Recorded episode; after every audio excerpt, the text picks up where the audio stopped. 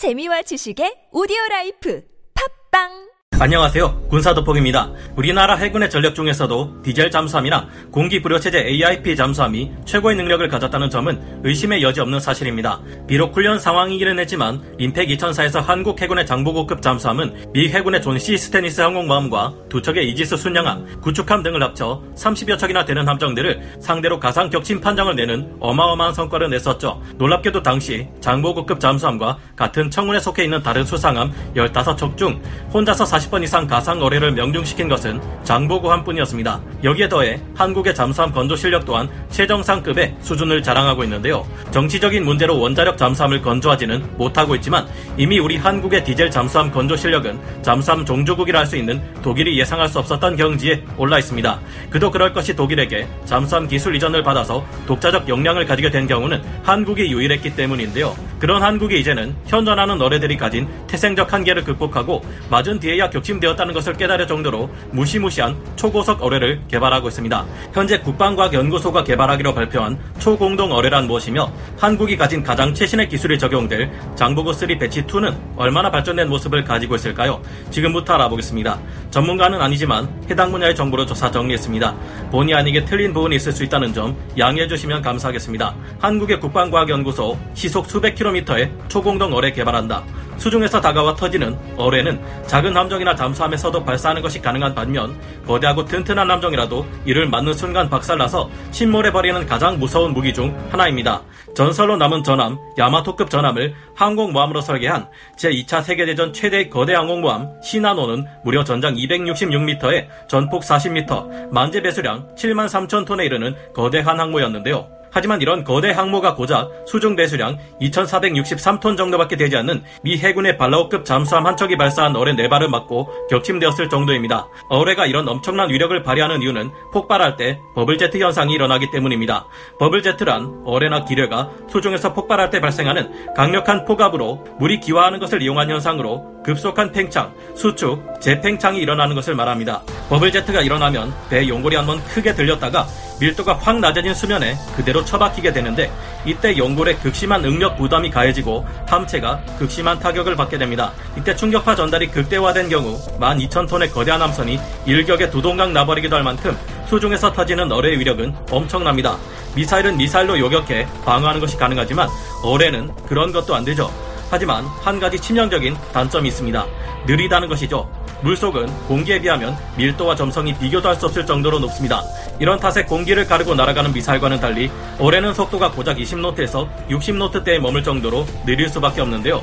이 속도는 잠수함보다야 당연히 빠르지만 이게 또 그렇게 빠르다고 볼 수는 없어서 유도가 가능하지만 상대가 디코이를 뿌리고 수준 높은 기동을 이용해 이를 피해버릴 가능성도 있습니다.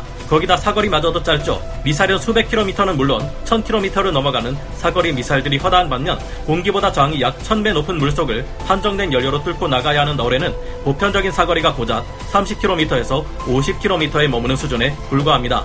그런데 어뢰가 나아가며 앞쪽으로 가스를 분사해 물속의 공기 통로를 만들면서 날아간다면 어떤 현상이 일어날까요? 어뢰가 나아갈 때 저항을 상당 부분 줄이고 시속 이백 노트가 넘는 아음속 미사일 수준의 속력을 가진 어뢰가 탄생하는 것입니다. 이것이 바로 초공동 어뢰의 원리인데요. 천구백칠십칠 년 구소련에서 실전 배치되어 현재까지 러시아의 잠수함에서 운용되고 있는 브이에이 일일일 시크발은 속도가 시속 이백 노트, 즉 시속 삼백칠십 킬로미터를 넘어가는 매우 빠른 초공동 어뢰입니다.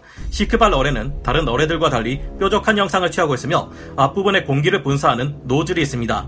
이 노즐이 공기를 분사하며 공기 통로를 만들면 어뢰의 몸체가 그 안으로 들어가 공기 통로 속에서 나아가는 것인데요. 시크발 어뢰와 같은 초공동 어뢰는 미사일과 같은 속도로 물속을 말 그대로 날아 상대편 함정이나 잠수함에게 피할 시간조차 주지 않고 폭파시켜버립니다. 물속에서 공기를 만들어 그 속을 나아가는 초공동 어뢰는 로켓 추진 방식을 이용해 나아가는데요. 미국 캘리포니아 공과대학에서는 이론적으로 초공동 어뢰는 백 분이면 태평양을 횡단할 수 있다고 발표한 바 있습니다.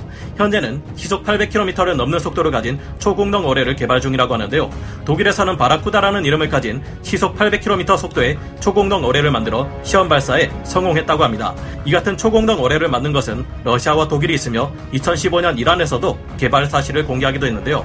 항상 놀라운 신무기들을 만들어내는 대한민국의 국방과학연구소에서도 이 초공동 어뢰를 개발하고 있습니다. 있습니다. 국방과학연구소에서는 공식적으로 이천십사 년부터 초공동 어뢰를 연구해오고 있으며 지금으로부터 육 년 전인 이천십오 년에 이미 전시회 이천십오 아덱스에서 이를 공개한 바 있는데요. 벌써부터 상당히 기술 개발이 진행되었다는 것을 알 수 있는데 국방과학연구소의 홈페이지 연구개발 탭에서 이를 찾아보면 실제 개발한 초공동 어뢰의 시험 발사 장면을 볼 수 있습니다. 워낙 빨라서 처음 보았을 때 저는 이거 씨지 아닌가 하는 의심을 했습니다만 실제 시험 발사 장면이 맞고 러시아 시크발이나 프랑스의 바라쿠다에 못지않은 초공동 어뢰를 개발하는데 성공한 것으로 보입니다. 우리가 개발한 초공동 어뢰 역시 러시아의 시크발 어뢰나 독일의 바라쿠다 어뢰와 비슷한 구조를 가지고 있다는 것을 확인할 수 있는데요. 현재 국방과학연구원은 군의 소요 제기를 기다리고 있는 것으로 보입니다. 초공동 어뢰의 단점과 극복 방법. 초공동 어뢰는 분명 단숨에 수중 전에 모든 것을 바꿔놓을 수 있는 게임 체인저가 될 가능성이 충분하지만 분명한 한계점과 단점을 가지고 있기도 합니다. 그 단점은 바로 유도가 어렵다는 점과 사거리가 십일 킬로미터에서 십오 킬로미터 정도로 짧다는 점인데요. 사거리가 짧은 이유는 초공동 현상을 얻기 위해 가스를 집어넣는 공간이 필요하고 원래 형태 자체도 뾰족한 탓에 추진에 필요한 연료를 많이 가질 수 없기 때문으로 보입니다. 보통의 어뢰들은 방향을 전환하기 위해 해수의 저항을 활용하는 러더가 주로 사용되지만 초공동 어뢰는 전체가 공동으로 덮인 채 로켓처럼 날아가게 되므로 러더를 이용할 수 없습니다. 그렇다면 미사일처럼 측면에서 유체를 본사의 방향을 틀어준다거나 새로운 방식의 탈을 적용하는 것은 어떨까요? 이 같은 아이디어로 시험을 해봤지만 초공동 어뢰를 둘러싼 공동의 형태가 변하게 되면서 오히려 통제가 어려워지는 제반적인 한계점을 드러냈다고 하는데요. 각 측면 공동 간의 압력 차이를 만들어 방향을 조절하면 어떨까 하는 제안도 나왔지만 아직은 성공적인 실험 사례를 찾기 힘든 상태입니다.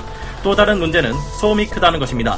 수중에서는 여러가지 형태의 초음파를 감지하는 소나를 이용해 표적을 탐지하는데요. 초공동 추진체는 공동을 형성할 때 소음을 내며 추진 계통에서 나오는 소음도 무시할 수 없는 수준이라고 합니다.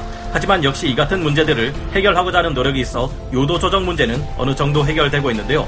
독일이 천구백구십팔 년 선보인 바라쿠다 초공동 어뢰는 초공동 거품을 만들어주는 탄두에서 고체 연료를 연소시켜 발사체의 진행 방향으로 기체 터널을 생성시켜 준다고 합니다.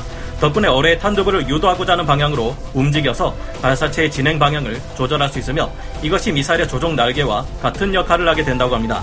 바라쿠다 초공동 어뢰는 광섬유 자이로스코프 및 자동 추적 시스템을 가진 반성 유도 장치와 원추형 페어링에 있는 안테나 어뢰 및 제어 장치로 유도 조종된다고 합니다. 이를 개발한 디아이이에이치엘 비지티 디펜스사에서 말하는 바에 따르면 이 어뢰는 수상 및 수중의 대형 목표를 파괴하는 것은 물론 초공동 어뢰 시조인 러시아군의 시크발 어뢰를 요격하는 것까지 가능하다고 하는데요. 이에 질세라 러시아군에서도 사거리나 유도 조종 등의 측면에서 많은 개선을 이룬 것으로 예상되는 개량형 시크발투 초공동 어뢰를 운용하고 있습니다. 만약 이들의 말처럼 초공동 어뢰 기술이 현재 상당 부분 안정화되었고 우리 국방과학연구소도 이와 같은 발전된 형태의 초공동 어뢰 기술을 가지고 있다면 우리나라에서도 최강급의 어뢰를 가진 정말 무시무시한 잠수함이 출현하게 될지 모르겠습니다. 한국의 차세대 잠수함 장보고급 쓰리 배치 투, 우리 한국에서도 초공동 어뢰 같은 혁신적인 무기에 대해 상당 부분 연구를 끝낸 상황이라고 하니 놀라울 따름인데요. 하지만 이 외에도 우리 해군은 잠수함 전력을 더 증강시키기 위해 많은 노력을 하고 있습니다. 앞으로 이천십육 년부터 이천이십구 년까지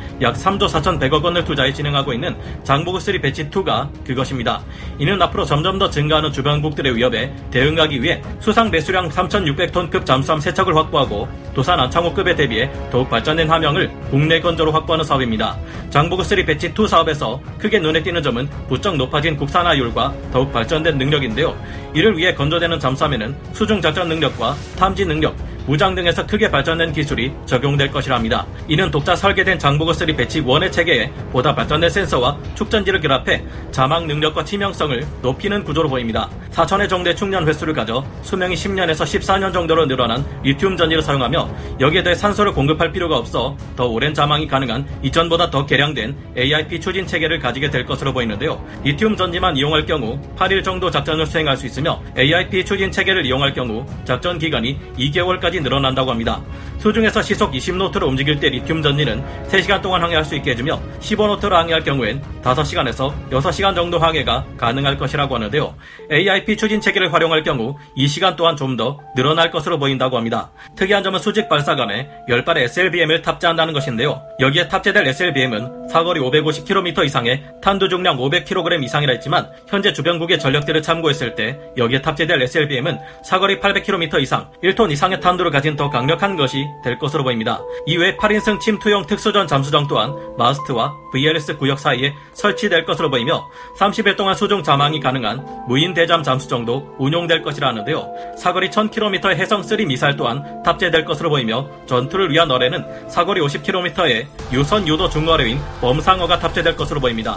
여기에 스스로 이동해 위치를 잡은 후 적함정이 지나가면 버블제트 현상으로 적함을 파괴하는 자항 기뢰인 에스엘엠엔, 케이 칠백일, 케이 칠백이, 케이 칠백십일 디, 케이 칠백삼십구 등의 기뢰도 탑재하는데요. 여기에 잠수함의 진동을 상쇄시켜 소음을 감소시키는 백이십 뉴턴급 삼축 능동 마운트, 엠알 댐퍼 등도 사용됩니다. 이외에도 전자전 시스템으로 스페인 인드라에 페가소가 탑재되는 등 여러모로 발전된 모습을 보여줄 것으로 기대됩니다. 삼천육백 톤급의 잠수함으로 많은 것들을 할 수 있게 될 장보고급 쓰리 배치 투 잠수함을 보면 우리의 재래식 잠수함은 정말 많은 발전을 이뤘다는 것을 알 수 있는데요. 초공정 올해는 짧은 사거리와 소음 문제 등으로 상당히 가까이 접근해 발사해야 할 텐데 연안에서 활동하는 우리의 최신형 재래식 잠수함에 잘 맞는 무서운 무기체계가 될지도 모르겠다는 생각이 드네요. 하지만 아직 수중에서 이십 노트로 움직이는 것조차 몇 시간 정도에 머무는 디젤 잠수함에 만족하기보다 이제는 우리도 함대를 보유하며 더욱 많은 것을 할 수 있는 원자력 추진 잠수함이 필요하지 않나 생각해봅니다. 여러분은 어떻게 생각하시나요? 오늘 군사 돋보기 여기서 마치고요. 다음 시간에 다시 돌아오겠습니다. 감사합니다. 영상을 재밌게 보셨다면 구독, 좋아요, 알림 설정 부탁드리겠습니다.